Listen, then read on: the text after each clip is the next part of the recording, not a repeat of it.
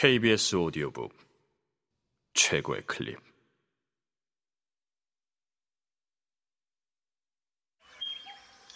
KBS 오디오북.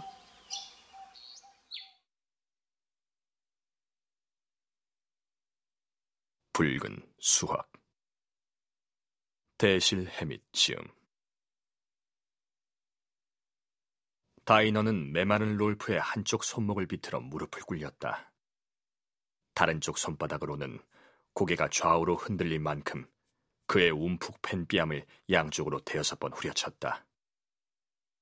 그는 다른 손을 들어 얼굴을 막을 수도 있었지만 그러지 않았다. 다이너는 롤프의 손목을 놔주고 그에게 등을 돌리더니 진과 탄산수의 손을 뻗었다. 그녀는 웃고 있었다. 나는 그 웃음이 마땅치 않았다. 롤프가 눈을 껌뻑거리며 일어났다. 다이너가 붙잡았던 손목은 벌겠고 얼굴은 멍들어 있었다. 그는 천천히 몸을 일으켜 멍한 눈으로 나를 쳐다보았다. 얼굴과 눈이 멍한 상태로 롤프는 코트 주머니에 한 손을 넣어 검정색 자동권총을 꺼내 나를 쏘았다.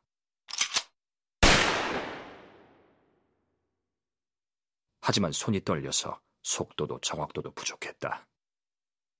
그 사이에 나는 롤프에게 유리잔을 던졌다. 차는 그의 어깨에 맞았다. 그가 쏜 총알은 머리 위 어딘가로 날아갔다.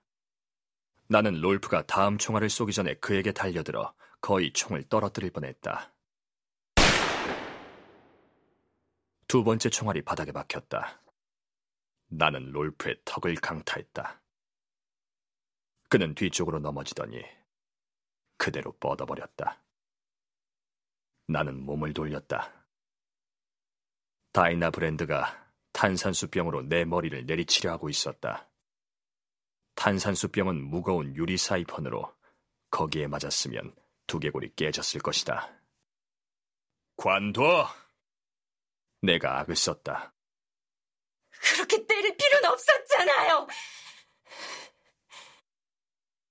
다이너가 으르렁댔다. 뭐 이미 벌어진 걸 어쩌겠소. 그보다 저 친구 정신 차리게 해주는 게 좋겠는데. 다이너는 사이펀을 내려놓았고 나는 다이너를 도와 롤프를 화장실로 데려갔다. 그가 눈을 움직이기 시작하자 나는 나머지를 다이너에게 맡기고 다시 식탁으로 돌아왔다. 그녀는 15분 후에 다시 나타났다. 롤프는 이제 괜찮아요. 하지만 그렇게까지 할 필요는 없었다고요. 그래. 하지만 그건 롤프를 위해서였소. 그가 왜날 쏘았는지 알겠소?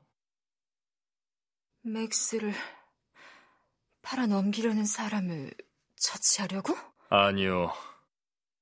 당신이 롤프를 거칠게 다루는 걸 내가 봤기 때문이요. 그건 당최 이해가 안 가는데요. 거칠게 다룬 건 나잖아요. 롤프는 당신을 사랑하고 당신에게 그런 짓을 당한 게 처음이 아니오. 당신과 힘겨루기를 해봐야 소용없다는 걸 아는 눈치더군. 하지만 여자에게 뺨 맞는 모습을 다른 남자가 봤는데 기분 좋을 사내는 없을 거요. 다이너가 불평했다. 남자를 안다고 생각했는데 세상에 아니었군요. 남자들은 미쳤어. 하나같이 모조리. 그래서 자존심을 살려주려고 패준 거요. 그러니까 남자로서 대해줬던 거요. 어련하시겠어요? 난 포기할래요. 술이나 한 잔 더 해요. 술을 마시면서 내가 말했다.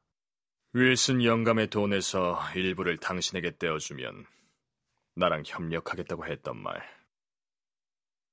나는 줬어. 얼마나요? 당신이 버는 만큼, 당신이 한 일의 값어치만큼. 그건 불확실하잖아요. 당신 도움이란 것도 마찬가지요. 내가 아는 한은. 그럴까요? 난 다 넘길 수 있어요, 형제. 엄청나게 많이요. 내가 못할 것 같아요? 포이즌 빌은 내 손바닥 안에 있다고요.